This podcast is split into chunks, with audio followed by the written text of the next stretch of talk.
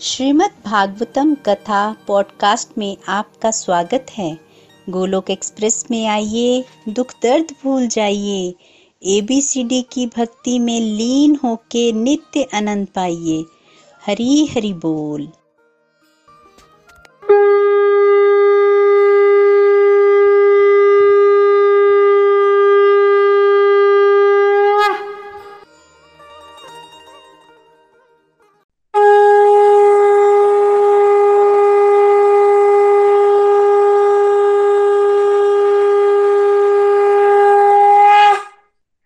Everyone, Hare Hare Bol. Welcome everyone to the evening session.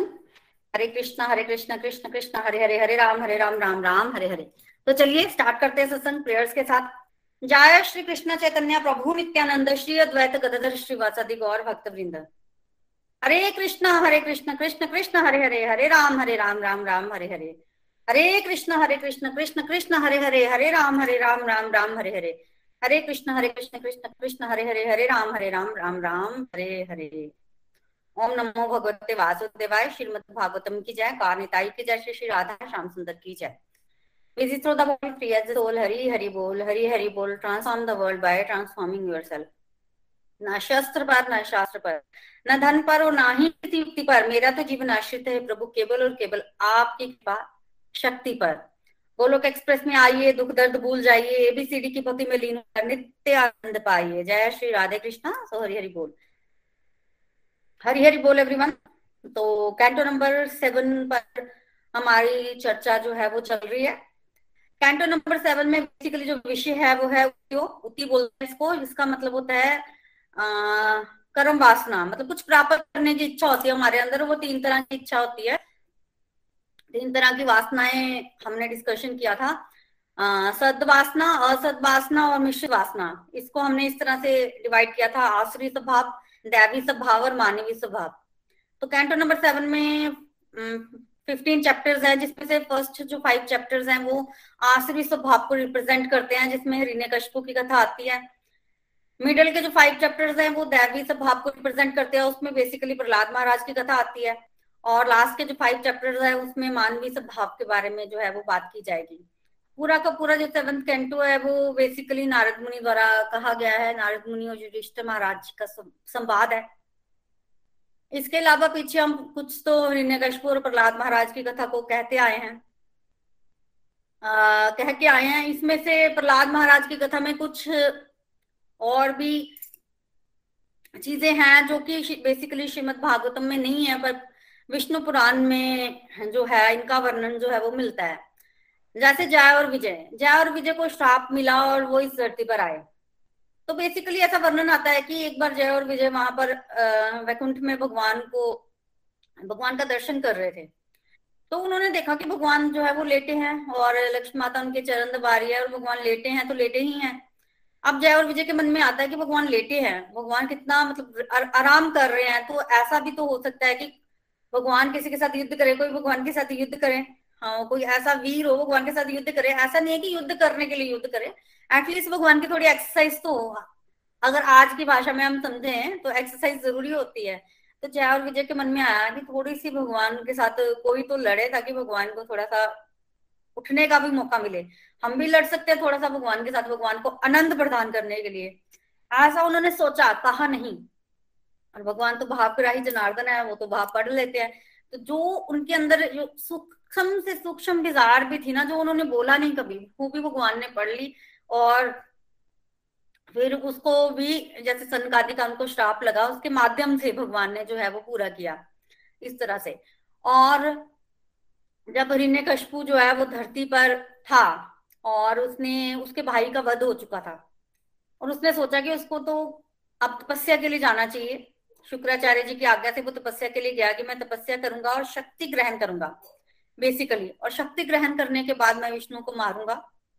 इस तरह से जब उसने सोचा ना, तो क्या हुआ कि वो तपस्या करने चला गया। और जब देवताओं को पता चला कि हिरण्यकश्यप तपस्या करने के लिए गया है, तो देवताओं ने भी अपने गुरु बृहस्पति जी को जाके बोला कि कुछ कीजिए। वो दुष्ट वैसे ही इतना शक्तिशाली है, अगर तो वो तपस्या करने के लिए चला गया और उसकी तपस्या सक्सेसफुल हो गई तो फिर हमारा क्या होगा। तब कहते हैं कि देवता लोग या देवताओं के गुरु बृहस्पति जी वो तोता बन के आए और जहां पर हिरण्यकश्यप तपस्या कर रहे थे वहां पर उन्होंने जाकर नारायण नारायण बोलना शुरू कर दिया। और जब हिरण्यकश्यप ने सुना नारायण नारायण, तो वो तो अब भगवान विष्णु के खिलाफ तपस्या करने आए थे, तो उनको लगा कि ये तो शगुन अच्छा नहीं हुआ। बार बार जब नारायण का नाम सुना तो हिरण्यकश्यप तो पहले तो लौट गया वापिस, और जब वो लौटा तो घर पहुंचा तो उसकी पत्नी कयाधू ने देखा कि हिरण्यकश्यप वापिस आ गया। अब वो तो जानती थी अपने पति को कि पति का संकल्प तो ऐसा है कि ऐसा नहीं हो सकता कि पति जो है वो बिना तपस्या किए ही वापिस आ गया। तो उसको समझ नहीं आ रही थी, तो उसने पूछा कि स्वामी आप वापिस क्यों आ गए, जरूर कुछ हुआ होगा, क्योंकि ऐसा तो नहीं है कि उसका इतना कच्चा संकल्प है कि गया सुबह और शाम को आ गया, जबकि बोल के गया था कि जब तक भगवत प्राप्ति नहीं हो जाती तब तक वापस नहीं आऊंगा। तब पहले तो हिरण्यकश्यप ने कुछ नहीं बताया, बाद में बताया कि आज का मुहूर्त ही अच्छा नहीं है, आज बहुत अशुभ दिन है, आज मैं जब वहां बैठा तपस्या करने के लिए तो एक तोता आया, उसने मेरे शत्रु का नाम लिया। क्या नाम लिया? नारायण नाम लिया, बोल रहा था नारायण नारायण। जो कयाधू ने सुना, बेसिकली कयाधू भक्त थी, और जो कयाधू ने सुना कि आज तो बड़ा अच्छा शगुन है, मेरे पति के मुंह से भगवान का नाम निकला, क्योंकि जनरली भगवान का नाम जो है वो बहुत पावरफुल होता है, और जो हिरण्यकश्यप था उसके मुंह से भगवान का नाम निकला। वो कयाधू तो बड़ी खुश हो गई और वो बार बार अपने पति के मुंह से जो है वो भगवान का नाम निकलवा रही थी। थोड़ी देर के बाद कयाधू ने पूछा फिर से कि जब आप मुझे बता रहे थे उस समय तो मैं काम में व्यस्त थी, मैं तो खाना परोस रही थी तो मैंने ठीक से सुना नहीं, अब बताइए। तब फिर से बोला हिरण्यकश्यप ने कि एक तोता जो है वो नारायण नारायण बोल रहा था। तब कयाधू ने हैरान होकर पूछा, अच्छा क्या बोल रहा था? नारायण नारायण, तोता भी बोलता है? सच में तोता ही बोल रहा था? हाँ भाई, नारायण नारायण की रट लगा रखी थी। इस तरह से कयाधू ने अपने पति को बातों में लगाया और 108 बार वो हिरण्यकश्यप के मुंह से जो है वो नारायण नाम निकला उस दिन। और कहते हैं कि उसी दिन जो है वो कयाधू ने गर्भ धारण किया, क्योंकि गर्भ धारण करने से पहले पति पत्नी जो है वो भगवान नारायण के नाम का उच्चारण कर रहे थे, तो उससे भी गर्भ के बालक पर जो है वो बहुत अच्छा असर पड़ा और प्रहलाद महाराज उस दिन जो है वो कयाधू के गर्भ में आए। फिर तो आपको पता ही है कि हिरण्यकश्यप जो है तपस्या के लिए चला गया और कयाधू जो है वो नारद मुनि के आश्रम में चली गई। और नारद मुनि के आश्रम में कौन रहते हैं? बेसिकली वैष्णव लोग रहते हैं, ऋषि मुनि संत सारे। तो कयाधू उनकी सेवा करने लगी। वैष्णव सेवा करने के कारण गर्भ के बालक पर भी अच्छा असर पड़ा और नारद मुनि जो है वो कॉन्टिन्यूसली कथाएं जो है वो श्रवण करवाते रहते थे कयाधू को, और गर्भ का बालक प्रहलाद महाराज भी उन कथाओं को सुनते रहते थे। कई बार कयाधू सो जाती थी पर प्रहलाद महाराज कथाएं सुनते रहते थे। कई बार कयाधू अपने पुत्र की चिंता करती थी, कई बार कयाधू अपने पति की चिंता करती थी कि पति कब आएंगे वापिस, पर प्रहलाद महाराज जो है वो सब सुनते रहते थे। औरत होने के नाते कयाधू जो है वो फिर भी भूल गई कि क्या नारद मुनि ने उनको सिखाया था, पर प्रहलाद महाराज को सब याद है। पीछे हम चर्चा कर रहे थे कि हिरण्यकश्यप ने बहुत मारने की कोशिश की प्रहलाद महाराज को, बहुत, पर मार नहीं पाया। शुंड और अमर्क जो है वो प्रहलाद महाराज को ले गए थे अपने गुरुकुल में और सोचा था कि इसको बंद करके रखेंगे तो जब तक हमारे पिताजी नहीं आ जाते शुक्राचार्य जी, और एक छोटा सा बालक है क्या बिगाड़ लेगा हमारा, तो इसको पड़े रहने दो, बड़ा होकर ठीक हो जाएगा। पर प्रहलाद महाराज ने असुर बालकों को उपदेश दिया, पिछले सत्संग में हमने श्रवण किया, बहुत प्यारा उपदेश। और अंत में निचोड़ क्या था उपदेश का? निचोड़ ये था कि जिस प्रकार व्यक्ति सावधानी पूर्वक अपने शरीर की रक्षा करता है, शरीर के लिए व्यक्ति क्या नहीं करता, इनफैक्ट रात को सोता है ना तो भी उसको शरीर के लिए सोता है, मजा आ रहा होता है, मजा आता है ना, अगर सोएगा नहीं शरीर थक जाएगा, काम कैसे करेगा व्यक्ति, तो शरीर के लिए इतना कुछ। आप सोचो सुबह उठ के व्यक्ति अगर चाय भी पीता है, शरीर के लिए ब्रश करता है, शरीर के लिए काम करता है, पेट को रोटी मिले, मतलब शरीर के लिए कितने सावधानी पूर्वक लगा होता है, वॉक एक्सरसाइज सब कुछ शरीर के लिए होता है।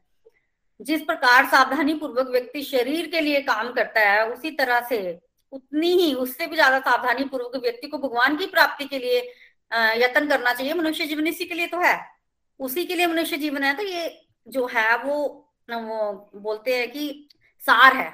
अब सारे के सारे असुर बालक जो कि 5 वर्ष के थे, कुछ 7 वर्ष के थे, वो प्योर थे। प्रहलाद महाराज के जो वचन थे वो उनको पूरी तरह से दिल में लगे। वो होता है ना जो सच चीज होती है ना, जो सच होता है उसको व्यक्ति ओपनली बोल देता है। मान लो अशंड और अमर्क ने बच्चों को कुछ समझाया और बच्चों ने आगे से सोल का कंसेप्ट बता दिया, तो जो सच है वो सच ही है, उसको कैसे झुठलाएंगे शंड और अमर्क। और फिर उनसे मुकाबला तो होगा नहीं, फिर वो चिड़ेंगे, या तो वो बोलेंगे कि बच्चे चुप हो जाएं, या उनको सजा देंगे। बट अगर कोई शुद्ध भक्त हो तो वो मतलब मुकाबला तो करता ही है, वो प्रॉपर बताता कि नहीं भाई भगवान है। तो शंड और अमर्क जो है वो डर गए। तो इस तरह का वर्णन जो है वो मिलता है कि शंड और अमर्क जब डरे ना तो उन्होंने कृत्या का निर्माण किया। बेसिकली कृत्या के बारे में फेमस है कि कृत्या जो है ना वो एक यज्ञ से पैदा होती है और वो इतनी खतरनाक होती है कि जिसका नाम लेके उसको पैदा किया जाता है ना, कृत्या उसको मार देती है, उसको मार के ही दम लेती है। और बाय चांस अगर वो उसको ना मार पाए तो जिसने उसको पैदा किया होता है वो उसको ही मार देती है, जिसने उसको पैदा किया होता है वो उसको ही मार देती है। ये कृत्या के बारे में जो है वो खासियत है। तो शंड और अमर्क ने ना एक कृत्या का निर्माण किया कि वो प्रहलाद महाराज को मार दे। कृत्या पैदा हुई और वो प्रहलाद महाराज को मारने आई, और जब प्रहलाद महाराज को मारने आई तो उसी समय भगवान का सुदर्शन चक्र आया। प्रहलाद महाराज की रक्षा तो स्वयं भगवान कर रहे हैं, हर समय प्रहलाद महाराज भगवान को याद कर रहे हैं। अब सुदर्शन चक्र आया और सुदर्शन चक्र से कृत्या डर गई। कृत्या प्रहलाद महाराज को मार नहीं पाई। और जैसा कि मैंने पहले ही बताया है कि कृत्या का तो ऐसा है कि अगर वो जिसको मारने के लिए पैदा हुई है उसको ना मार पाए तो जिसने उसको पैदा किया उसी को खा जाती है। अब कृत्या चल पड़ी शंड और अमर्क को मारने के लिए, और अल्टीमेटली कृत्या ने शंड और अमर्क को मार दिया। जब शंड और अमर्क मर गए तो प्रहलाद महाराज को बड़ा दुख हुआ, क्योंकि प्रहलाद महाराज के मन में कभी किसी के लिए बुरा विचार नहीं आया। अगर आप नोटिस करें कि हिरण्यकश्यप ने तो प्रहलाद महाराज को मारने की बड़ी कोशिश की, पर प्रहलाद महाराज ने भी कहीं कुछ बोला हो या किसी को मारने की कोशिश की हो, अपशब्द बोले हो, मन में बैर भाव लाए हो नहीं, तो बेसिकली अपने गुरु के प्रति भी प्रहलाद महाराज का वैसा भाव नहीं था। तो उन्होंने देखा कि गुरुजी जो है वो अब शरीर छोड़ चुके हैं, तो उनको अच्छा नहीं लगा। उन्होंने भगवान विष्णु से प्रार्थना की। क्या प्रार्थना की कि गुरुजी ठीक हो जाएं, और भगवान विष्णु ने प्रहलाद महाराज की प्रार्थना सुनी और शंड और अमर्क जो है वो बिल्कुल एकदम स्वस्थ हो गए। असुर बालकों ने ये सब देखा, अब प्रभाव तो पड़ेगा ही। हिरण्यकश्यप किसी मरे हुए व्यक्ति को जीवित थोड़ी कर सकता है। अब ये ताकत तो भगवान के अलावा तो किसी में नहीं है, जन्म मृत्यु तो भगवान के हाथों में ही है। तो फिर बालक जो देख रहे थे ना तो सुकृत हुए ना, तो सभी को भगवान के अस्तित्व पर जो है वो पूर्ण विश्वास हुआ। अब सब लोग बड़े बोल्ड हो गए थे, सब भगवान की बात कर रहे थे। कहते हैं कि इस तरह के चमत्कार को देखते हुए ना जब कृत्या ने शंड और अमर्क को मारा तो उनकी बुद्धि भी परिवर्तित हुई, शंड और अमर्क की। तो पिछले सत्संग में हमने सुना था कि शंड और अमर्क प्रहलाद महाराज को हिरण्यकश्यप के पास ले गए, उसको बताया हिरण्यकश्यप को, पर तब तक पूरे गुरुकुल की बुद्धि परिवर्तित हो चुकी थी। शंड और अमर्क भी, उनकी भी बुद्धि परिवर्तित हो चुकी थी। उन्होंने जाके प्रहलाद महाराज को हिरण्यकश्यप को सौंपा जरूर, पर बुद्धि उनकी भी परिवर्तित थी। फिर हिरण्यकश्यप के कांटेक्ट में आए जब प्रहलाद महाराज, तो हिरण्यकश्यप को तो इतना क्रोध, सांप की तरह फड़फड़ा रहा था, बुरी हालात, ऐसे मतलब बुरे हालत थे कि मैं मार दूंगा, इतना क्रोध था उसको। अब क्वेश्चन ये उठता है कि जब सबकी बुद्धि परिवर्तित हो रही है तो हिरण्यकश्यप की बुद्धि क्यों नहीं परिवर्तित हो रही, क्यों नहीं हो रही परिवर्तित। देखिए ऐसा है ना कि एक बल्ब है, वो 2 3 4 बल्ब है, तो अगर पीछे से बिजली आ रही है, बिजली बहुत स्ट्रॉन्ग है, करंट बहुत स्ट्रॉन्ग है, तो बल्ब सारे जल जाएंगे। किसी के बल्ब की कैपेसिटी ज्यादा है, वो बहुत जोर से जलेगा, किसी की कैपेसिटी कम है, पर पीछे से अगर बिजली अच्छी है तो वो भी ठीक ठाक रोशनी दे देगा। पर अगर कोई बल्ब खराब है तो जितनी मर्जी बिजली अच्छी हो, पीछे से करंट जितना मर्जी हो, अगर कोई खराब बल्ब है तो वो कभी नहीं जलेगा। तो हिरण्यकश्यप को तो उस खराब बल्लभ से कंपेयर किया गया, इतना उसने वैष्णव अपराध कर दिया है कि अब उसमें करंट ही नहीं बचा है, अब उसको परिवर्तित करने की कोई संभावना ही नहीं है, वो बदल ही नहीं सकता है, अब ऐसे हालात हो गए हैं। तो वैसे तो कृष्ण भक्ति के जो संस्कार है वो व्यक्ति में इनबॉर्न ही होते हैं, क्योंकि हम लोग भगवान की संतान है, हमारे अंदर हर वो चीज है, हर वो भगवान ने हमें फैसिलिटी दी है कि हम इसी जन्म में अपने घर, परमानेंट घर जो है वो वापिस जा सकते हैं। शर्त यह है कि हमने कोई वैष्णव अपराध ना किया हो, क्योंकि हम बिल्कुल ही वैष्णव अपराध करते टोटली उल्टा चल पड़े तो थोड़ा सा मुश्किल होता है इस जन्म में, फिर काफी समय लग सकता है, जन्मों के जन्म भी लग सकते हैं। तो हिरण्यकश्यप अभी स्टेज पे आ गया है कि अब उसकी कोई बात बनने वाली नहीं है, बिल्कुल परिवर्तित नहीं हुआ। प्रहलाद महाराज को बोलने लग पड़ा बहुत ज्यादा। क्या बोला उसने प्रहलाद महाराज को, गरज गरज के बोल रहा है, तूने तो मेरे वंश को कलंकित कर दिया। क्यों? पिता के सामने पुत्र अगर आवाज उठाए, पुत्र ताकतवर बने तो वंश कलंकित होता है। तो बेसिकली वंश की तो कोई चिंता नहीं थी।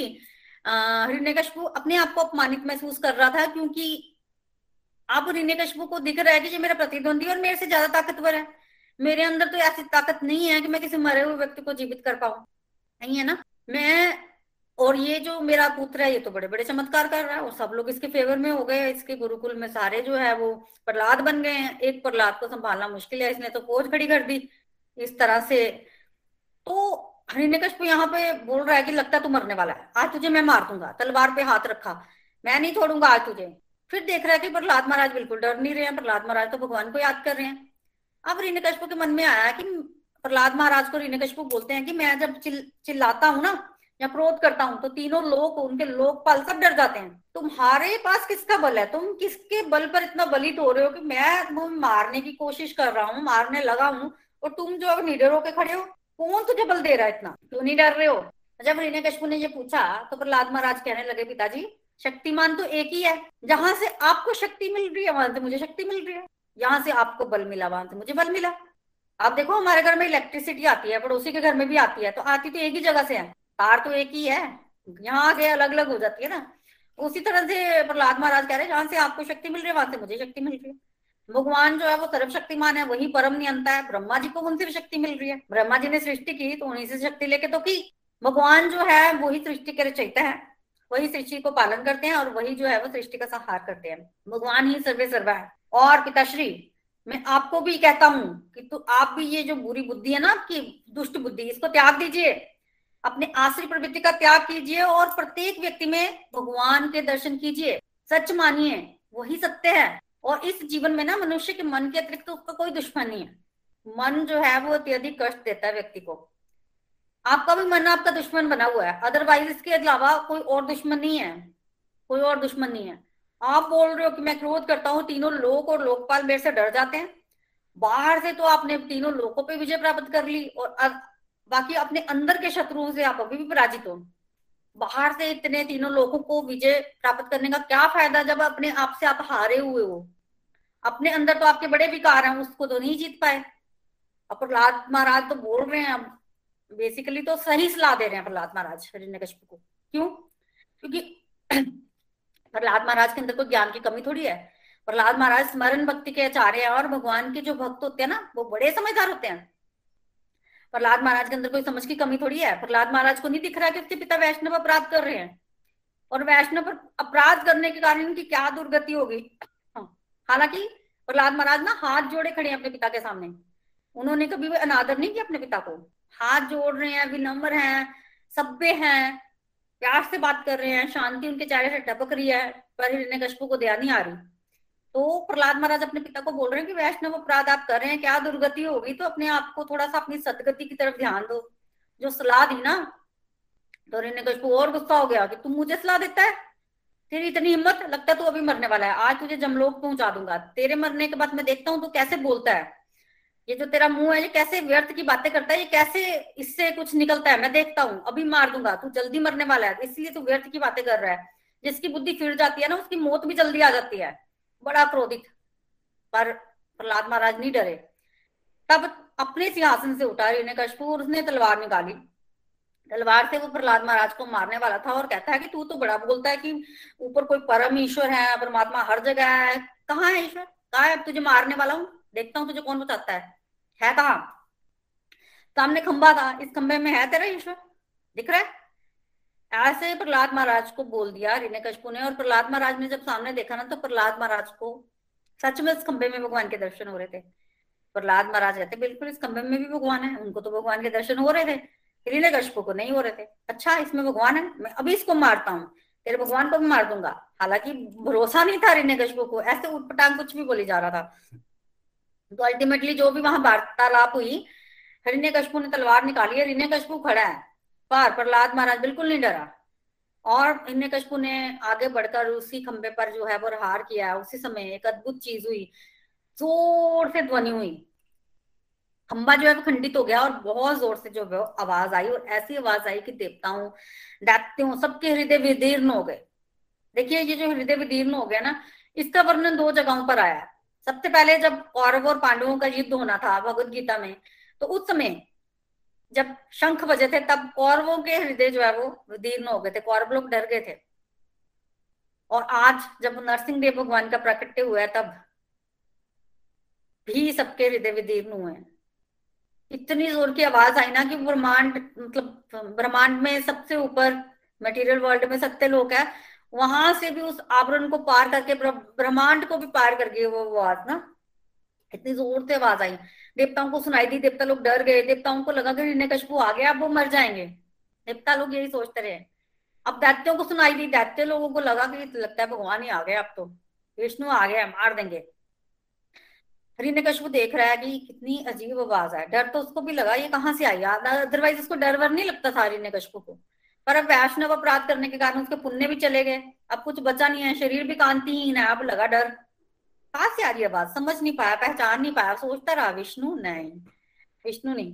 फिर उसी समय एक चमत्कार हुआ, उस खंडित खंबे में से नरसिंह देव भगवान जो है वो बाहर आए। तो बेसिकली भगवान जो है वो पूर्ण रूप से स्वतंत्र है। भगवान का आधा शरीर तो मनुष्य का था नीचे का, और ऊपर का जो शरीर था वो पशु का था, वो सिंह का था, सिंह का। तो बोलो नरसिंह देव भगवान की जय। तो नरसिंह देव भगवान का प्राकट्य हुआ, देवताओं को भी नहीं पता था कि भगवान इस तरह से प्रकट होंगे, भगवान पूर्ण रूप से स्वतंत्र है। हिरण्यकश्यप देख रहे कौन प्रकट हुआ है, आधा अजीब सा शरीर है, आधा मनुष्य, आधा सिंह, विष्णु तो नहीं है, लगता है कि विष्णु ने माया से कोई भेजा है कि मैं भ्रमित हो जाऊं, प्रहलाद महाराज को मारना सकूं, अभी देख लेता हूँ विष्णु है कि नहीं है, मरेगा तो मेरे ही हाथों, अभी मारता हूं। तो इस तरह से सोच रहा है, और क्या क्या तलवार जो निकाली थी ना हिरण्यकश्यप ने, उस तलवार को लेकर और ढाल को लेकर जोर से भगवान नरसिंह देव की तरफ बढ़ा, भगवान नरसिंह देव को मारने के लिए। देखिए आग जली होती है ना, पतंगा आता है आग में, आपने देखा होगा गर्मियों में आता है, थोड़ी देर आग के पास आता है, आग के लपटों से जल जाता है, मर जाता है, वहीं गिर जाता है, पतंगा आता है गिर जाता है, और कितने सारे गिरे होते हैं। क्वेश्चन ये उठता है कि आता ही क्यों पतंगा मरने के लिए, पर आता है ना वो। उसी तरह से आज हिरण्यकश्यप मरने के लिए जा रहा है, जोर से तलवार और ढाल लेकर, ढाल अपनी रक्षा के लिए, तलवार जो है वो भगवान को मारने के लिए। जो गया भगवान को भी तलवार लगेगी, भगवान ने पकड़ लिया, जो भगवान ने पकड़ा। तो हाँ, रेफरेंस ये है कि गरुड़ और सांप की लड़ाई हो रही हो, और गरुड़ जैसे सांप को पकड़ता है ना, वैसे हिरण्यकश्यप को भगवान नरसिंह देव ने पकड़ लिया। अब पकड़ लिया तो हिरण्यकश्यप ने बड़ी कोशिश की, जोर लगाया छुड़ाने के लिए, भगवान ने छोड़ दिया। जैसे गरुड़ जो है वो खेलता है ना, खाना तो उसमें होता है सांप को, पर एक बार में फिसलने देता है, छोड़ दिया, फिर दोबारा पकड़ेगा, फिर खाएगा, ऐसा भगवान ने छोड़ दिया। तो वैसे जो नरसिंह देव भगवान है ना, वो बहुत भयानक अवतार है, और भगवान का खेलने का मूड नहीं है, भगवान ने छोड़ दिया खेलने के लिए। भगवान मुहूर्त का भी इंतजार कर रहे थे कि कोई सही समय आया तो वो मारे, पर भगवान ने एक ही बार छोड़ा जिसको हिरण्यकश्यप को। क्यों? थोड़ा सा मुहूर्त समय देख रहे थे, पर भगवान वैसे भयानक अवतार है, भगवान ने बिल्कुल नहीं खेला इस अवतार में। थोड़ा सा लड़े जरूर वो उसके साथ, क्योंकि एक भाव था उसका हिरण्यकश्यप का भी भगवान के साथ लड़ने का। तो भगवान की आंखें जो थी ना बड़ी क्रोधित थी, लाल लाल भगवान की आंखें, भगवान के बाल सुनहरे रंग के, पर वो गर्दन पर शोभित हो रहे थे, भगवान के दांत ऐसे ऐसे विनाश का प्रतीक लग रहे थे, जीभ भगवान की ऐसे लग रही थी, दो तलवार, नुकीली तलवार, दो धारों वाली नुकीली तलवार, इस तरह से भगवान की जो जीभ है वो लग रही थी। कान भगवान के सीधे ऊपर की ओर तने हुए सीधे, और भगवान की जो नासिका और मुंह है वो इस तरह से लग रहा था जैसे कोई गुफा हो, पर्वत पर एक गुफा हो, इस तरह से जो है वो भगवान दिख रहे थे। भगवान की गर्दन जो है वो मोटी मोटी थी और छोटी थी, और भगवान की छाती चौड़ी और मतलब वक्षस्थल जो है वो चौड़ा और कमर पतली, और भगवान जो है रोर करते थे, विशाल शरीर आकाश को छू रहा, भगवान बहुत बड़े थे। मतलब आप इमेजिन कीजिए उस रूप में भी भगवान बहुत सुंदर लग रहे थे, क्योंकि भगवान तो सुंदर ही होते हैं, दैत्यों को सुंदर लगे ना लगे, पर भगवान बहुत सुंदर होते हैं। तो भयानक अवतार है, डर बहुत रहा है हिरण्यकश्यप भी, पर लड़ रहा है। और जब गिरा हिरण्यकश्यप भगवान की पकड़ से, तो हिरण्यकश्यप को तो ऐसे लगा कि अपने बलबूते पर उसने जो है वो इस पकड़ को ढीला कर दिया है, उसके अंदर बहुत बल है, इसमें ज्यादा बल नहीं है, इसको तो वो मार देगा। और ये सोचकर हिरण्यकश्यप के मन में जो है वो और आया कि जल्दी मार दूं, उठा ढाल, उठाई तलवार, उठाई डबल जोर से, डबल जोर से उसने भगवान पर एक बार फिर से आक्रमण किया। और चूहे और सांप का एग्जाम्पल दिया, जैसे सांप चूहे पकड़ लेता ना, उस तरह इस बार भगवान ने हिरण्यकश्यप को पकड़ा। बस अब नहीं छूट पाया, कहते हैं कि गोल गोल घूम कर, कभी ऊपर से कभी नीचे से, कभी गोल गोल घूम घूम कर भगवान पर आक्रमण किया, सब पकड़ा गया। और भगवान का तेज ऐसा, भगवान भयानक अवतार है ना, तो देख नहीं पा रहा है, आंखें बंद है, पर गोल गोल पूरा जोर लगा के भगवान पर आक्रमण किया। भगवान ने पकड़ लिया तो अब नहीं छूट पाया, हिरण्यकश्यप को नहीं छूट पाया। फिर क्या किया भगवान ने, भगवान अब ले गए हैं हिरण्यकश्यप को, कहाँ ले गए हैं, चौखट पे ले गए हैं। और भगवान ने अपने गोद में हिरण्यकश्यप को लेटाकर अपने दोनों हाथों के नाखूनों से हिरण्यकश्यप का पेट फाड़ कर उसको मार डाला, और हिरण्यकश्यप के अंदर से खून निकला, भगवान के मुंह पर गिरा है सारा का सारा। भगवान खून से लथपथ हो गए हैं, बहुत सुंदर दिख रहे हैं।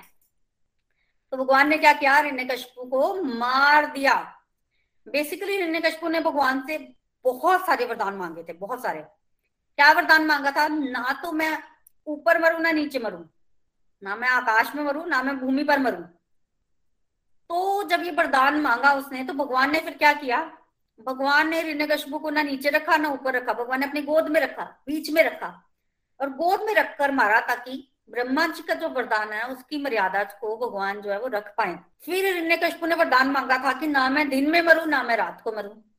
तो भगवान ने जब हिरण्यकश्यप को मारा, उस समय सायंकाल थी, शाम थी, उस समय ना दिन था ना रात थी, सायंकाल थी, दिन और रात दोनों का कॉम्बिनेशन था, मिक्स थी, दिन ढल रहा था और रात जो है वो भी पूरी तरह से आई नहीं थी।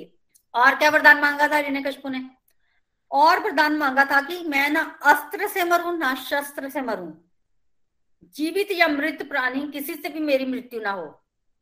तो भगवान ने कैसे मारा, नाखूनों से मारा, इसलिए मारा था। नाखून ना अस्त्र है ना शस्त्र है, नाखून ना तो जीवित की कैटेगरी में आते हैं ना मृत की कैटेगरी में आते हैं। तो नाखूनों से उसके पेट को फाड़ कर मारा। तो भगवान ने ब्रह्मा जी के वरदान का जो है वो क्या रखा, मान रखा। इसके अलावा हिरण्यकश्यप ने वरदान मांगा था, ना मैं मनुष्य से मरूं ना मैं पशु से मरूं। अब भगवान नरसिंह देव जो थे ना, वो ना तो मनुष्य थे ना पशु थे, वो तो आधे मनुष्य और आधे पशु थे, और ऐसा कोई पहले प्राणी कभी प्रकट नहीं हुआ। भगवान स्वतंत्र है ना, भगवान प्रकट हो सकते हैं कभी भी, कहीं भी प्रकट हो सकते हैं, कैसे भी हो सकते हैं। तो भगवान ने ब्रह्मा जी के इस वरदान का भी जो है वो मान रखा। और हिरण्यकश्यप ने वरदान मांगा था, ना मैं अंदर मरूं ना मैं बाहर मरूं। तो भगवान ने हिरण्यकश्यप को ना तो अंदर मारा घर के, ना उसके महल के बाहर मारा, चौखट पे मारा, दरवाजे पे। दरवाजे पे भगवान उसको ले गए अपने, उन्होंने उसको जांग पे रखा, गोद में रखा, और नाखूनों से उसका पेट फाड़ा। इसके अलावा हिरण्यकश्यप ने एक वरदान मांगा था कि 12 महीनों में मेरी मृत्यु ना हो, मेरी मृत्यु 12 महीनों में ना हो। तो देखिए भगवान ने ब्रह्मा जी के इस वरदान का भी मान रखा। भगवान के लिए क्या मुश्किल है, भगवान कहते हैं 12 महीने में तेरी मृत्यु ना हो, चल तुझे मारने के लिए मैं 13वां महीना में प्रकट करता हूँ। तो भगवान ने 13वां महीना प्रकट कर दिया। पुरुषोत्तम मास बोलते हैं अधिक मास, तो अधिक मास में भगवान ने हिरण्यकश्यप का वध किया।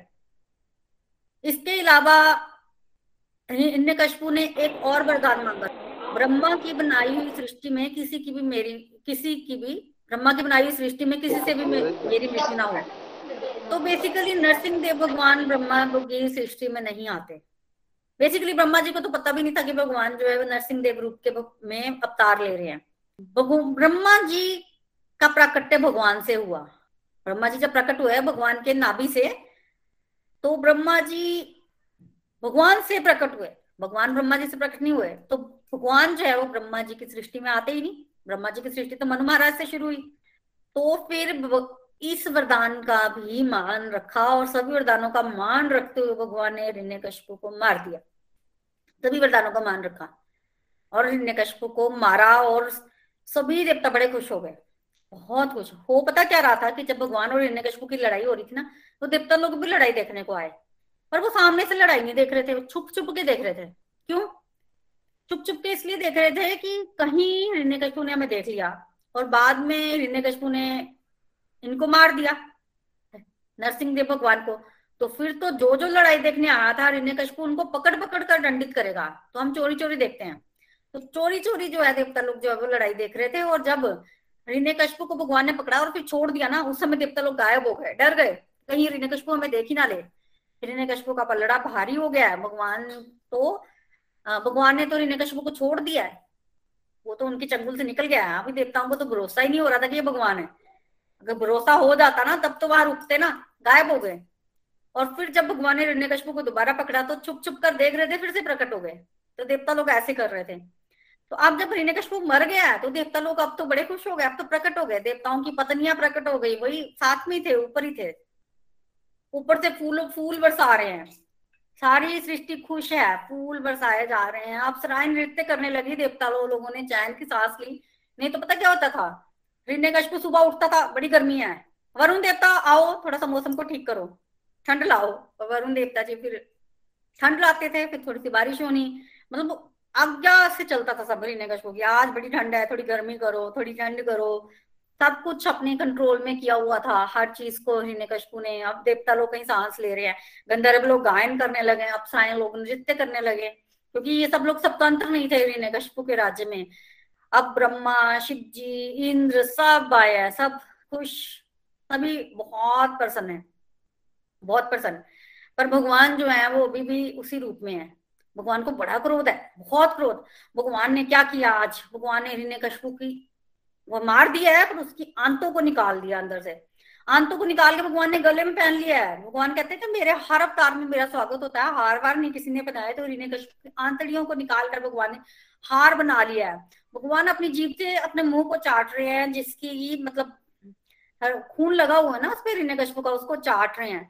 हिरण्यकश्यप के अंदर शरीर को भगवान खोली जा रहे हैं, क्या ढूंढ रहे हैं, उसमें से उसका हृदय निकला। ऐसे फेंका भगवान ने हिरण्यकश्यप का हृदय, इधर फेंका, हिरण्यकश्यप को उधर फेंका, आंतड़ियां गले में डाली हुई। भगवान इतना क्रोधित है। भक्त अपराध भगवान से सहन नहीं होता। मेरे भक्त के प्रति अपराध किया कैसे, भक्त अपराध भगवान जो है वो सहन नहीं कर सकते। भगवान बेसिकली बहुत क्रोधित है। तो कहीं से भी भगवान शांत नहीं हो रहे थे, सबने भगवान की स्तुति की। फिर देवताओं ने प्रहलाद महाराज को आगे किया है, प्रहलाद महाराज ने भगवान की स्तुति की, फिर भगवान जो है वो शांत हुए। कैसे प्रहलाद महाराज ने भगवान की स्तुति की, उसका वर्णन हम अगले सत्संग में करेंगे। आज हम थोड़ी सी नरसिंह देव आरती जो है उस पर जो है वो थोड़ा सा उसको सुनेंगे, उसके अर्थ को सुनेंगे जो हम भगवान नरसिंह देव की आरती करते हैं।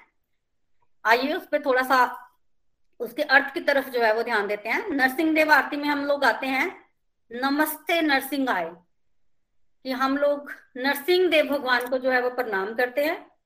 प्रहलाद लाद धाई ने, प्रहलाद मतलब प्रहलाद महाराज जो कि सबको आनंद देते हैं। उस दिन हम प्रहलाद महाराज का मतलब समझ रहे थे ना, प्रहलाद का मतलब है आनंद देने वाला सबको, तो प्रहलाद महाराज सबको आनंद देते हैं। प्रहलाद लाद धाई ने मतलब भगवान जो है वो प्रहलाद को भी आनंद देते हैं। प्रहलाद महाराज तो सबको आनंद दे ही रहे हैं, भगवान उनको भी आनंद दे रहे हैं। आगे क्या आता है आरती में, हिरण्यकश्यपु वक्षहा शिलाटंक नखाले। हिरण्यकश्यपु वक्षहा मतलब हिरण्यकश्यपु की छाती को शिलाटंक नखाले, शिला होते पत्थर के समान, जो कि पत्थर के समान है, उसको भगवान ने अपने नखों से फाड़ दिया। हिरण्यकश्यपु वक्षहा शिलाटंक नखाले। आगे आता है इतो नरसिंहा परतो नरसिंहा। यहाँ भी नरसिंह देव भगवान है, उधर भी नरसिंह देव भगवान है। यतो जतो यामी ततो नरसिंहा। यहाँ आप देखते हो ना, आपको नरसिंह देव भगवान के दर्शन होते हैं।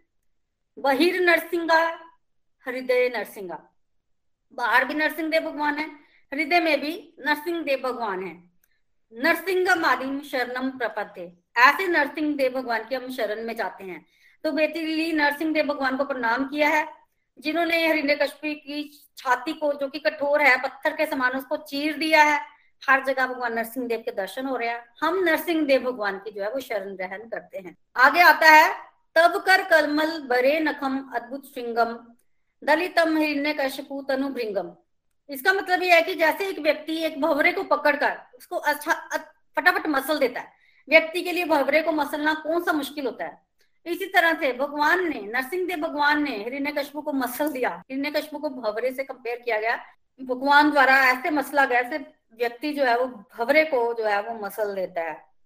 इस तरह से भगवान ने हिरण्यकश्यप को मतला है। केशव धृत नरहरि रूप जय जगदीश हरे। हे जगतपति, हे भगवान, हे केशव, आपने नरहरि रूप में अवतार लिया। आप आधे मनुष्य और आधे पशु के रूप में आए ताकि आप प्रहलाद महाराज की रक्षा कर सके। इस दयालु अवतार जय जगदीश को हमारा नमस्कार है।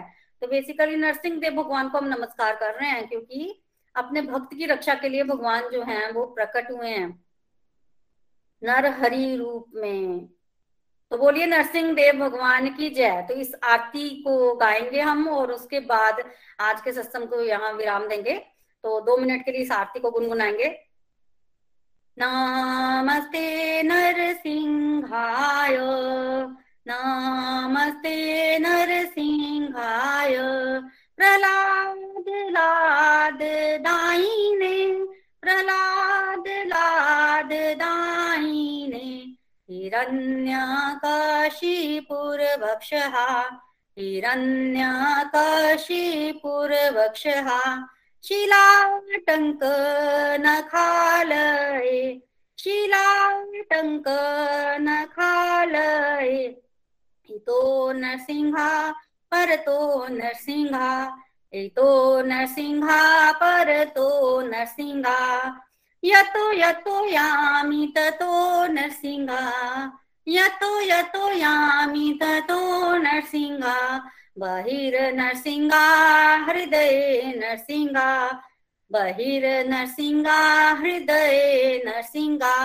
नरसिंहमदिं शरणं प्रपद्ये, नरसिंहमदिं शरणं प्रपद्ये, तब कर कमलवरे नाखा अद्भुत श्रृंगा, दलितां हिरण्यकशिपु तनुभृङ्गं, केशवधृत नरहरिरूप, जय जगदीश हरे, जय जगदीश हरे, जय जगदीश हरे।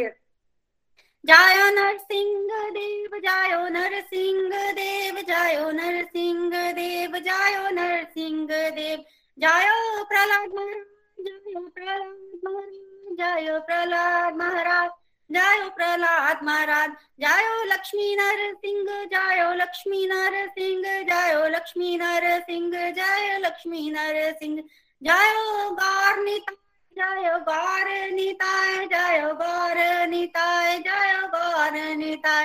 हरि बोल, हरि बोल, हरि बोल निताय गौर हरि बोल, हरि हरि बोल। बोलिए नरसिंह देव भगवान की जय। हरि हरि बोल। नरसिंह भगवान की जय हो, नरहरि की जय हो, भक्त प्रहलाद की जय हो, श्रीमद भागवतम की जय हो। Thank you so much Pratibha भी, बहुत प्यारी कथा आपने हमें सुनाई। नरसिंह चतुर्दशी भी आ जाएगी, ऑलमोस्ट 15 मई को नरसिंह चतुर्दशी भी है, नरसिंह भगवान का अपीयरेंस डे, उसको भी हम जरूर गोलोक एक्सप्रेस में सेलिब्रेट करेंगे। तो आज के सत्संग में हम क्या क्या लर्निंग्स ले सकते हैं। पहले देखिए, कयाधू जो एक भगवान के भक्त को रिप्रेजेंट करती है, वो कैसे इतने इंटेलिजेंट तरीके से अपने बिल्कुल अहंकारी जो भगवान को दुश्मन मानता है हिरण्यकश्यप, उसके मुंह से भी भगवान का नाम निकाल देती है ना। तो आप में से बहुत सारे लोगों के पास ये समस्या होती है कि हम अपने घर वालों को डिवोशन में कैसे चलाएं। तो देखो, डिवोशन में चलाने के तरीके जो है, जो महात्मा यूज करते हैं, वो कैसे कैसे होते हैं। कितना ड्रामा किया उन्होंने, राइट। किसकी बात कर रहे हो, किसकी बात कर रहे हो, पर उसी बहाने भगवान का नाम ले लिया ना, भगवान का नाम ले लिया हिरण्यकश्यप ने। देखिए, तो ऐसे ही कई बार क्या होता है कि आपको भी क्रिटिसाइज कर रहा है घर में, राइट। बड़े हरे कृष्णा वाले बनते हैं, बड़े राम राम राम। तो आपको क्या इस बात का बुरा मान जाना चाहिए, या आपको एक शुद्ध भक्त की तरह, कयाधू की तरह सोचना चाहिए, चलो इस बहाने नाम तो ले रहे हैं ना, नाम तो निकल रहा है ना। कयाधू ने क्या सोचा, प्यार से थोड़ी लिया उन्होंने भगवान का नाम, बट वो फिर भी इनकार, भगवान का नाम तो भगवान का नाम ही है ना, शुद्ध। और देखिए उससे कितना बड़ा फल मिल गया। प्रहलाद जैसे भगवान के शुद्ध भक्त जो है वो, है ना, उनके घर आ गए। कितना पावरफुल है। इवन दो हिरण्यकश्यप का भाव भी भक्ति भाव का नहीं था। तो इसलिए हमेशा ईश्वर के रास्ते में लोगों को चलाने के लिए थोड़े सूक्ष्म तरीकों की खासकर जरूरत होती है कलयुग में। डायरेक्टली अगर किसी को आप, खासकर जो लोग चिड़े हुए हैं भगवान से, अगर आप गाइड करने की कोशिश करोगे, लेक्चर दोगे उनको, तो आपके घर में झगड़े पड़ जाएंगे। You have to use very very sublime, सूक्ष्म तरीका, ठीक है। उसके बाद पूरी के पूरी ये नरसिंह भगवान के अवतार की जो कथा है, हिरण्यकश्यप का वध हुआ।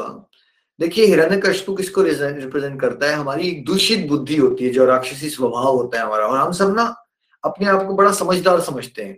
तो हम भगवान के सामने भी ना कोई सेटिंग दिखाना चाहते हैं। और देखो ब्रह्मा जी के पास जाके वो अपनी तरह से ब्रह्मा जी से पहले वो अमर होने का वरदान मांगता है, पर ब्रह्मा जी कहते हैं भाई अमर होने का तो वरदान मैं दे नहीं सकता क्योंकि मैं भी अमर नहीं हूं। तो कैसे जो एक मटेरियली कंटेमिनेटेड ब्रेन होता है वो कैसे भगवान के साथ भी चाल चलने की कोशिश कर रहा है कि मैं ना दिन में मरूं, ना तो मैं रात को मरूं, मैं 12 महीने भी ना मरूं, ना मैं अस्त्र शस्त्र से मरूं, ना मैं किसी मनुष्य से मरूं, ना मैं देवी देवता से मरूं, ना मैं घर के बाहर मरूं, ना कि मैं अंदर मरूं। मतलब ये क्या है, ये जो हम सब के अंदर एक चालबाजी की टेंडेंसी नहीं होती, हमें हम सोच रहे होते हैं कि हम ऊपर वाले के साथ भी कुछ सेटिंग कुछ ऐसा निकाल देंगे जुगाड़ जहाँ हम बच जाएंगे, राइट, मृत्यु से बच जाएंगे हम। लेकिन क्या जो भी मेरी और आपकी इंटेलिजेंस है क्या वो भगवान की इंटेलिजेंस के सामने कुछ है या कुछ नहीं है?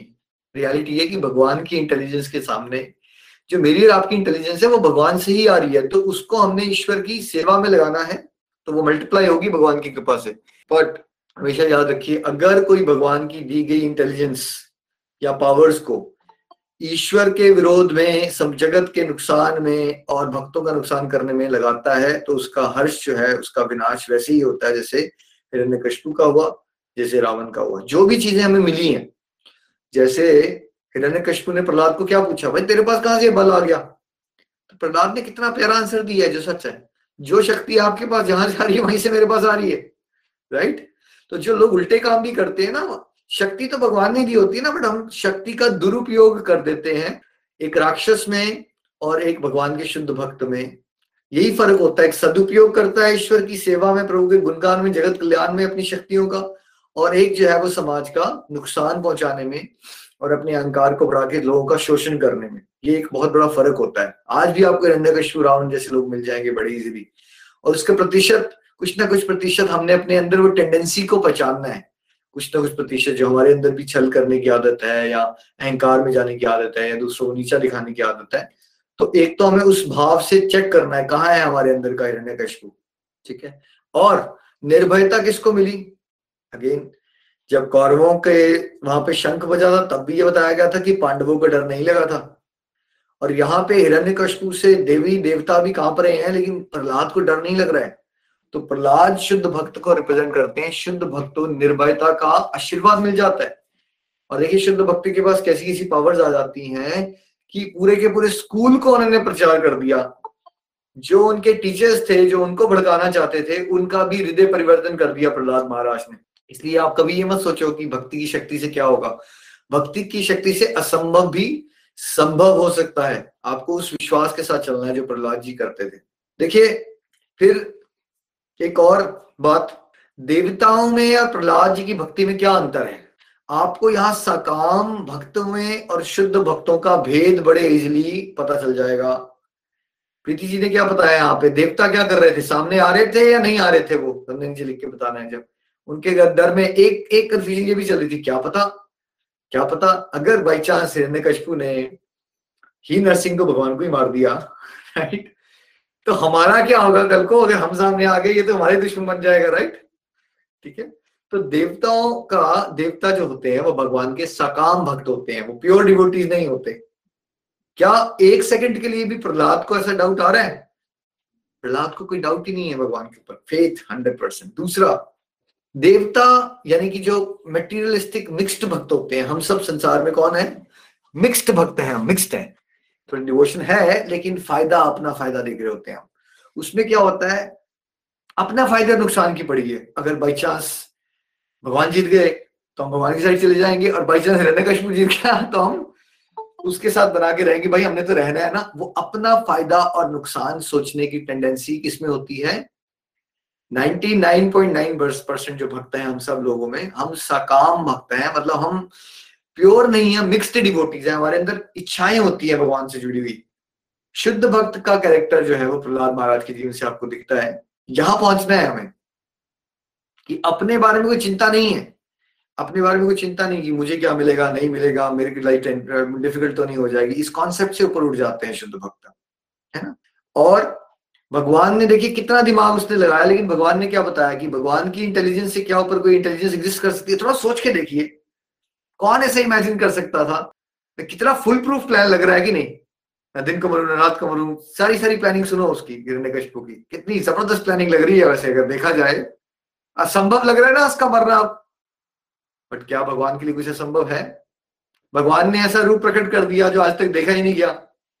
अपना सबसे फिरोशियस अवतार है भगवान का, मतलब वो आधा लायन बन गए और आधा ह्यूमन बींग बन गए। नाखूनों से मार देते हैं, गोदी में बिठा के मार देते हैं, चौखट पे चले जाते हैं, एक 13वां महीना क्रिएट कर देते हैं पुरुषोत्तम मास। राइट, तो भगवान की इंटेलिजेंस में हमेशा विश्वास करो। कि आपको लगता है अगर आपकी लाइफ में कोई प्रॉब्लम्स है और आप फंस गए और आपको लग रहा है यार मैं इससे कभी नहीं निकल पाऊंगा, तो क्या एज ए डिवोटी आपको ये सोचना चाहिए या आपको भगवान की इंटेलिजेंस पे भरोसा होना चाहिए कि भगवान है।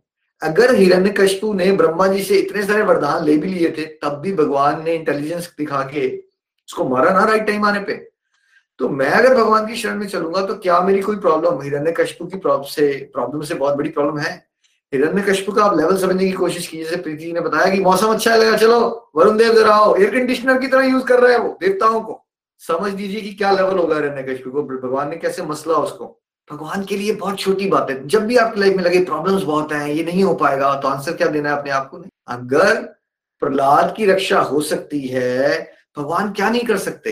ये प्रॉब्लम मेरे लिए बहुत बड़ी है, लेकिन मुझे तो वैसे भी अपनी शक्ति पे तो विश्वास करना ही नहीं है, मुझे तो भगवान की कृपा शक्ति पे निर्भर रहना है। तो अगर भगवान ने नरसिंह रूप लेके प्रहलाद की रक्षा की, तो मेरी रक्षा क्यों नहीं करेंगे इन छोटी मोटी प्रॉब्लम से? वहां तो बहुत बड़ी प्रॉब्लम थी, मतलब एक फादर ही ट्रॉमाटाइज कर रहे हैं, और वो नॉर्मल फादर नहीं है भाई, he is one I am saying one of the strongest person in the world उस समय पे, जिससे देवता भी डर रहे हैं, है ना।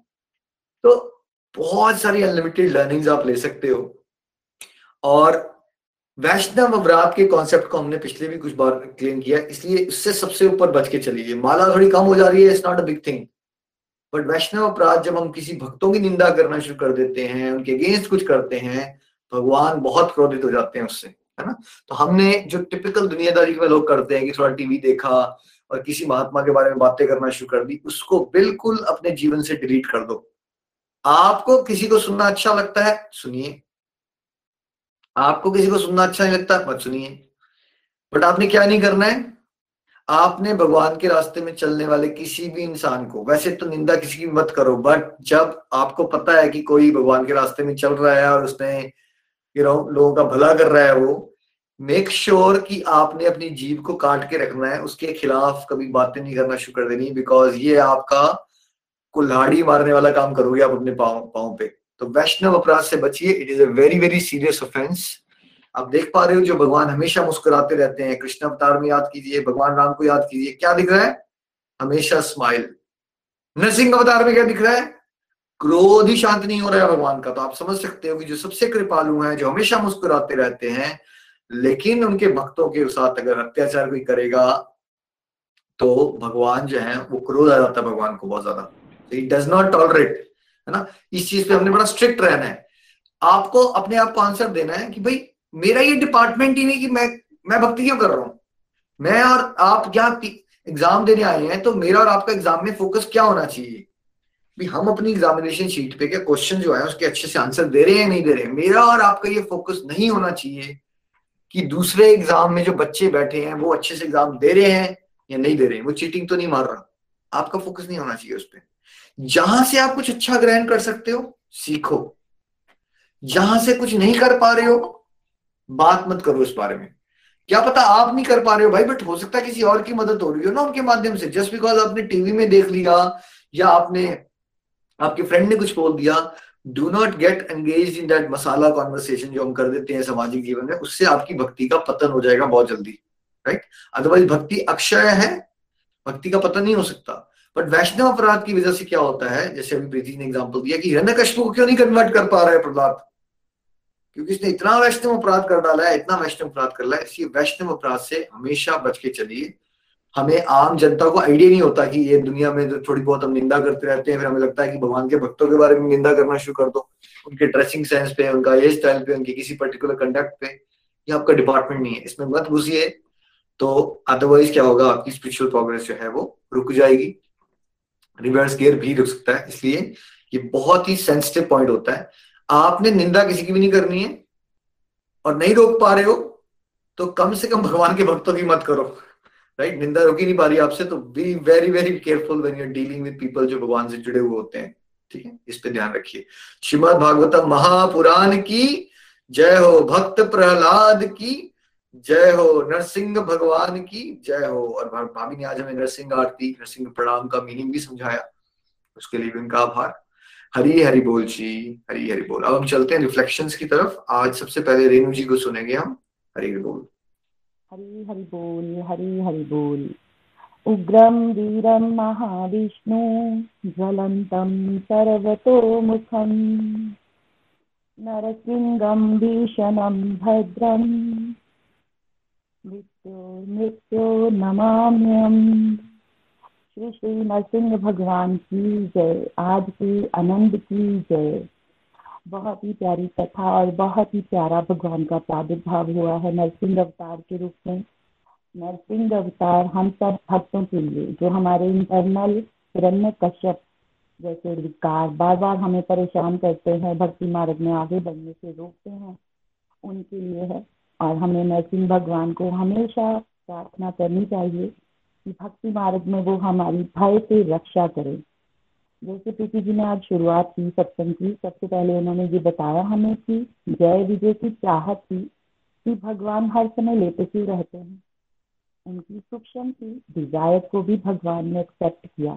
तो लर्निंग हमें क्या मिल रही है कि भगवान के सामने कभी भी दर्श करने के लिए जाए तो अपने भावों को जरूर चेक करना है। भगवान हमारे हृदय में बैठे हैं और बहुत जल्दी अंदर से वो पढ़ लेते हैं।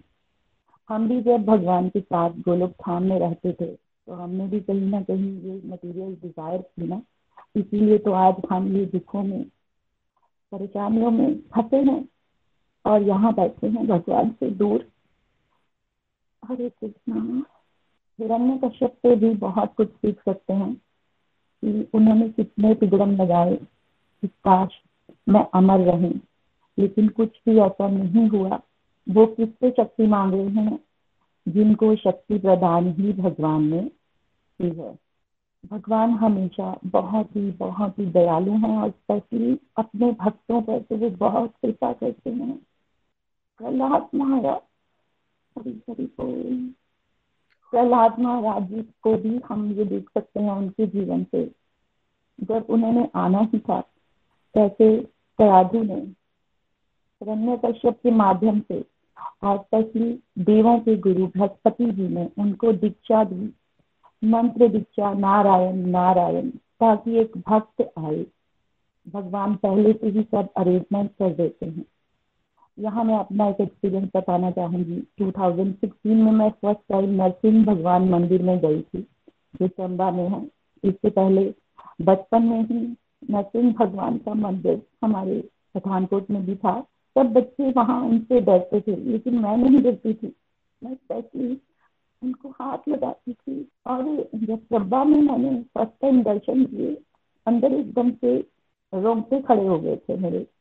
और भगवान की ही कृपा और गोलोक एक्सप्रेस का बहुत ही प्यारा प्रचार करने का तरीका, मुझे नरसिंह प्रणाम को लिखने का मौका मिला। छोटे छोटे प्यारे प्यारे मैंने फोटो सेट करवाए आरती को, और मैं ये देख पा रही हूँ कि कैसे भगवान ने इस भक्ति मार्ग में मुझे आगे बढ़ने की पूरी सहायता दी है। साथ ही मैं ये भी कहना चाहूंगी कि प्रहलाद महाराज जी की तरह हम अभी नहीं हैं, बिल्कुल भी नहीं, जीरो भी नहीं, क्योंकि उनमें विनम्रता कितनी है।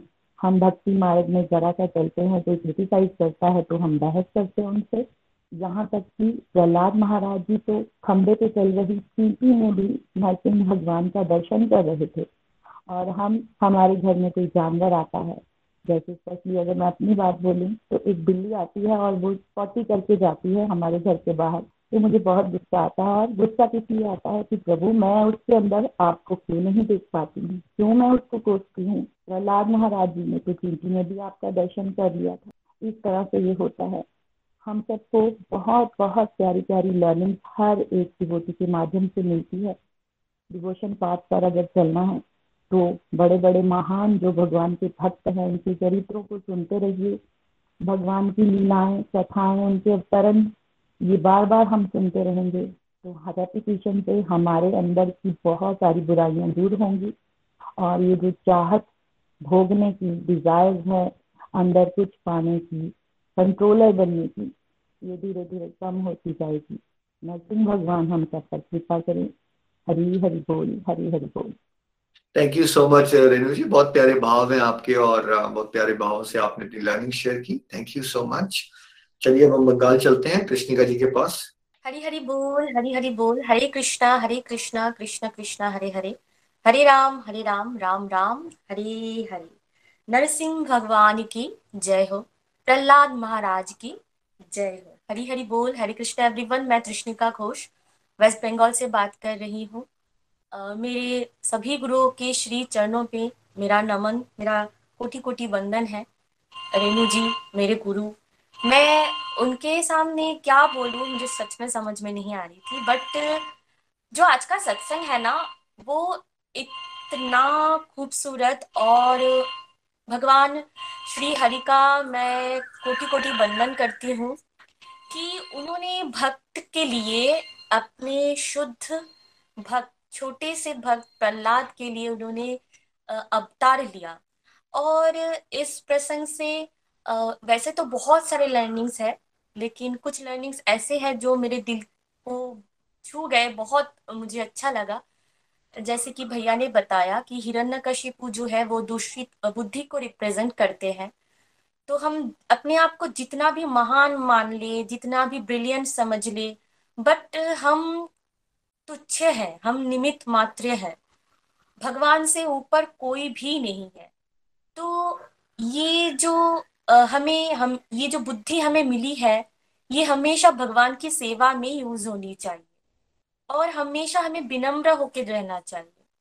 फिर शुद्ध जो प्रहलाद महाराज है वो शुद्ध भक्त को रिप्रेजेंट करते हैं कि शुद्ध भक्त कौन होते हैं और हम किस स्टेज पे है, ये भी हमें पता चला। जो शुद्ध भक्त होते हैं उनको हर जगह भगवान दिखते हैं, वो हर जहाँ भी जाते हैं वो जगह भी पवित्र शुद्ध हो जाते हैं, और उनके आसपास के लोग भी भक्त बन जाते हैं, उनको भी भगवान का दर्शन होता है। ऐसे होते हैं शुद्ध भक्त।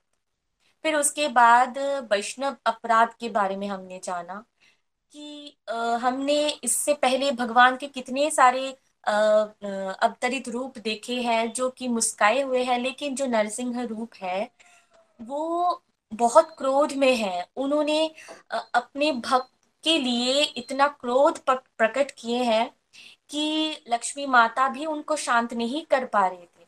छोटे से भक्त प्रहलाद आके फिर नरसिंह भगवान को शांत करते हैं। मतलब भगवान अपने भक्त के लिए किस हद तक चले जाते हैं। और हम जो है, हम क्या करते हैं, हमें हमारी जो छोटे छोटे प्रॉब्लम, हम उन्हीं में उलझे हुए रहते हैं। जो जैसे प्रीति जी ने कहा एक बात मुझे बहुत अच्छी लगी, हम शरीर के लिए क्या कुछ नहीं करते। नींद से उठ के रात को सोने तक हम जो कुछ भी करते हैं वो शरीर के लिए ही करते हैं। तो जैसा हम कंसर्न अपने शरीर के प्रति होते हैं, वैसे ही हमें भगवान के प्रति होना चाहिए। तब जाके हम शायद शुद्ध भक्त का एक छोटा सा कण बन पाए। तो ओवरऑल जो आज का सत्संग है वो सच में आई ओपनर था। और नरसिंह भगवान की जो वर्णन प्रीति जी कर रहे थे ना, तो पूरा का पूरा भगवान का दर्शन हो रहे थे। आंखें बंद करके मैं सुन रही थी, और भगवान के नाखून, भगवान के दांत, उनके बाल, उनके विग्रह का रूप, फिर उन्होंने कैसे बध किया हिरण्यकशिपु को, एक एक इंसिडेंट आंखों के सामने चल रहे थे। ऐसा लग रहा था कि मैं जीवित उस घटना में मैं खड़ी हूँ और ये सब मेरे आंखों के सामने हो रहे हैं। तो ऐसे दर्शन के लिए आपको कोटि कोटि नमन है मेरा प्रीति जी, वरना मैं बहुत ही तुच्छ, मैं कहाँ इस योग्य तो मैं नहीं समझती हूँ अपने आप को। फिर भी भगवान ने इतना मुझे इतना आशीर्वाद किया, उन्होंने इमेजिनेशन में भी दर्शन दिए, इसके लिए उनका बहुत बहुत धन्यवाद। मैं छोटी सी 2 लाइन नरसिंह आरती गाना चाहूंगी, मेरा बहुत दिल कर रहा है। नमस्ते नरसिंहाया प्रहलाद लाद दाईने हिरण्यकशिपूर्वक्षः शिलाटंकानखालाय हितो नरसिंहा परतो नरसिंहा यतो यतो यामि ततो नरसिंह बहे नरसिंह हृदये नरसिंह नरसिंहमदिं शरणं प्रपते तब कर कमल बरेण्यखां अद्भुत श्रृंगार दलिता हिरण्यकशिपु तनुभृंगा केशवद्रीता नरहरिरूपा जय जगदीश हरे जय जगदीश हरे जय जगदीश हरे। जय नरसिंहदेव नरसिंहदेव नरसिंहदेव जय नरसिंहदेव। जय प्रहलाद महाराज प्रहलाद महाराज प्रहलाद महाराज जय प्रहलाद महाराज। हरी हरि बोल Hari Hari. Thank you so much. Hari Hari बोल। थैंक यू कृष्णिका जी, बहुत प्यारी लर्निंग्स और बहुत प्यारे भाव से आपने नरसिंह प्रणाम में सुनाया। Thank you. चलिए अब नीलम जी के पास चलते हैं। हरी बोल पठानकोट। हरी हरि बोल हरी हरि बोल। मैं नीलम महाजन पठानकोट से। आज का सेशन बहुत ही बढ़िया, बहुत आनंद आया। नरसिंह भगवान की जय, प्रहलाद महाराज की जय।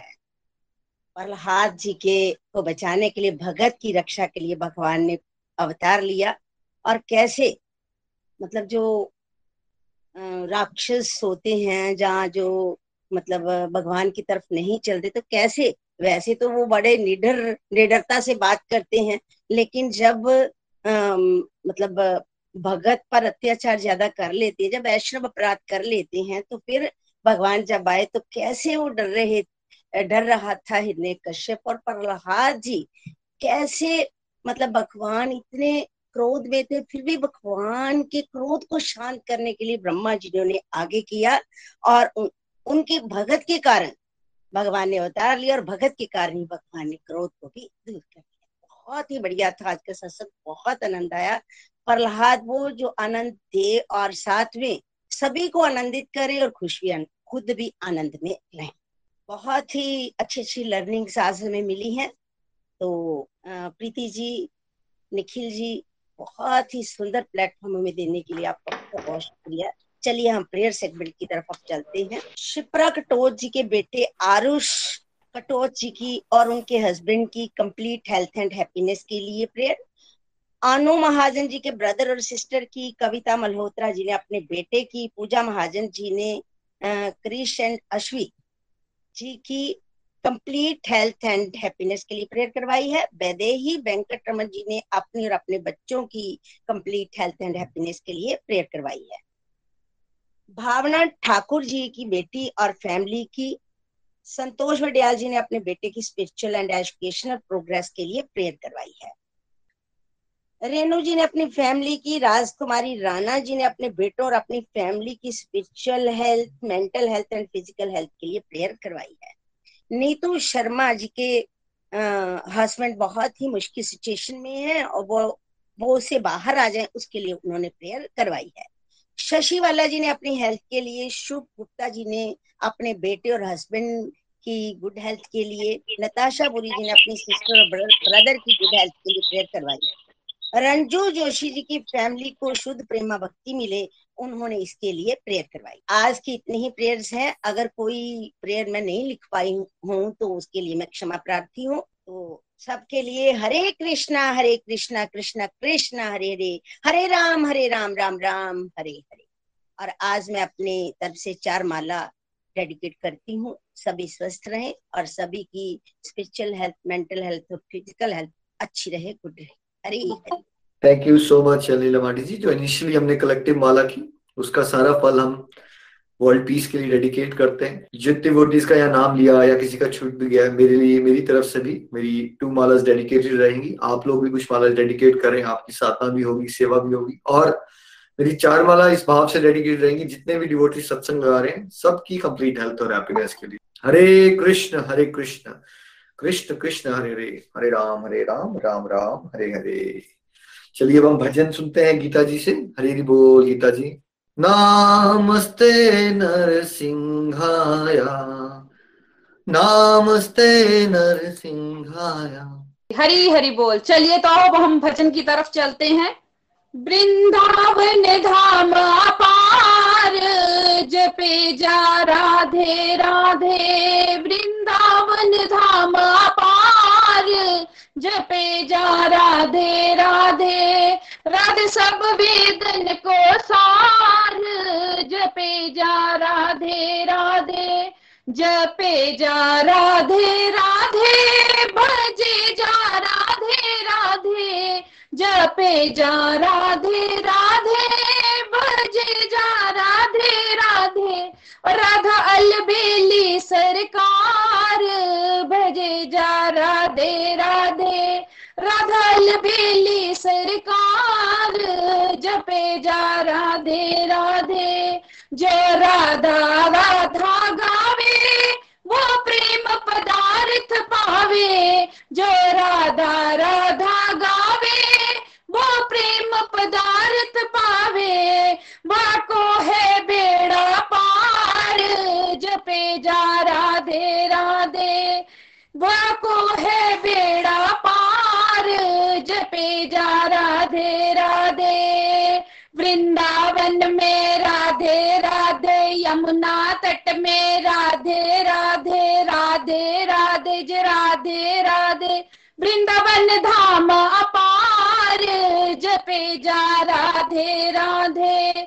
जो राधा नाम न हो तो रस राज विचारो रो तो, जो राधा नाम न हो तो वृष राज विचारो रो तो, नहीं हो तो कृष्ण अवतार जपे जा राधे राधे, नहीं हो तो कृष्ण अवतार जपे जा राधे राधे। वृंदावन धाम अपार जपे जा राधे राधे, राधे सब वेदन के सार जपे जा राधे राधे। बंसी बट पे राधे राधे, निधि वन में भी राधे राधे, बंसी बट में राधे राधे जय राधे राधे राधे राधे। वृंदावन धाम अपार जपे जा राधे राधे, ये वृंदावन की लीला मत जाना गुड़ को चीला, ये वृंदावन की लीला मत जाना गुड़ को चीला, यहाँ ऋषि मुनि गए हार जपे जा राधे राधे, यहाँ ऋषि मुनि गए हार जपे जा राधे राधे। दान गलिन में राधे राधे, मान गलिन में राधे राधे, दान गलिन में राधे राधे, मान गलिन में राधे राधे, वृंदावन धाम अपार जपे जा राधे राधे। तो वृंदावन में आयो तेने राधा नाम न गायो, जो वृंदावन में आयो तेरे राधा नाम न गायो, तेरा जीवन है धिकार जपे जा राधे राधे, तेरा जीवन है धिकार जपे जा राधे राधे। वृंदावन धाम अपार भजे जा राधे राधे, राधे सब वेदन की सार जपे जा राधे राधे। ये ब्रिज की अजब कहानी यहाँ घट घट राधा रानी, ये ब्रिज की अजब कहानी यहाँ घट में राधा रानी, राधे ही कृष्ण मुरार जपे जा राधे राधे। वृंदावन धाम अपार जपे जा राधे राधे, जय राधे राधे राधे राधे।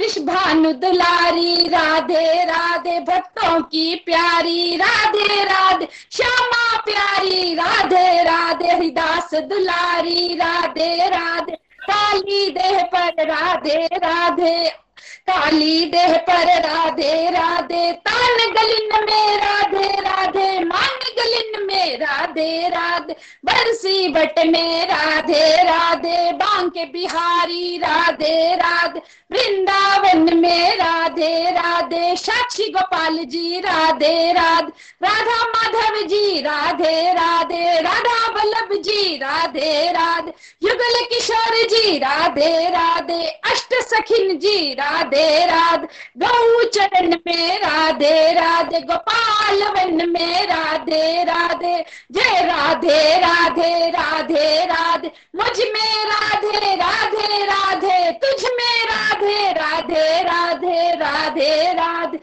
राधे राधे, वृंदावन धाम अपार जपे जा राधे राधे, राधे सब वेदन को सार जपे जा राधे राधे।